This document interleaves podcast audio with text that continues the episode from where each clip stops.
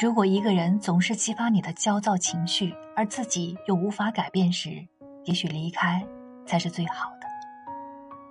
有时候选择离开某个人，不是因为他们不好，而是因为跟他们在一起时自己的状态不好。我始终认为，任何关系的开始都是以相处起来开心舒服为前提。其实最让人痛苦的，并不是分开。而是你一直待在一个让你不快乐、不被重视的人身边。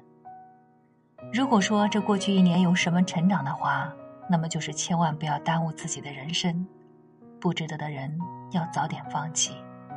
不要因为某个人对你的伤害，就不对其他的人不付出真心。即使被伤害过，但下一个人没有错。放开垃圾，才能腾出双手迎接礼物。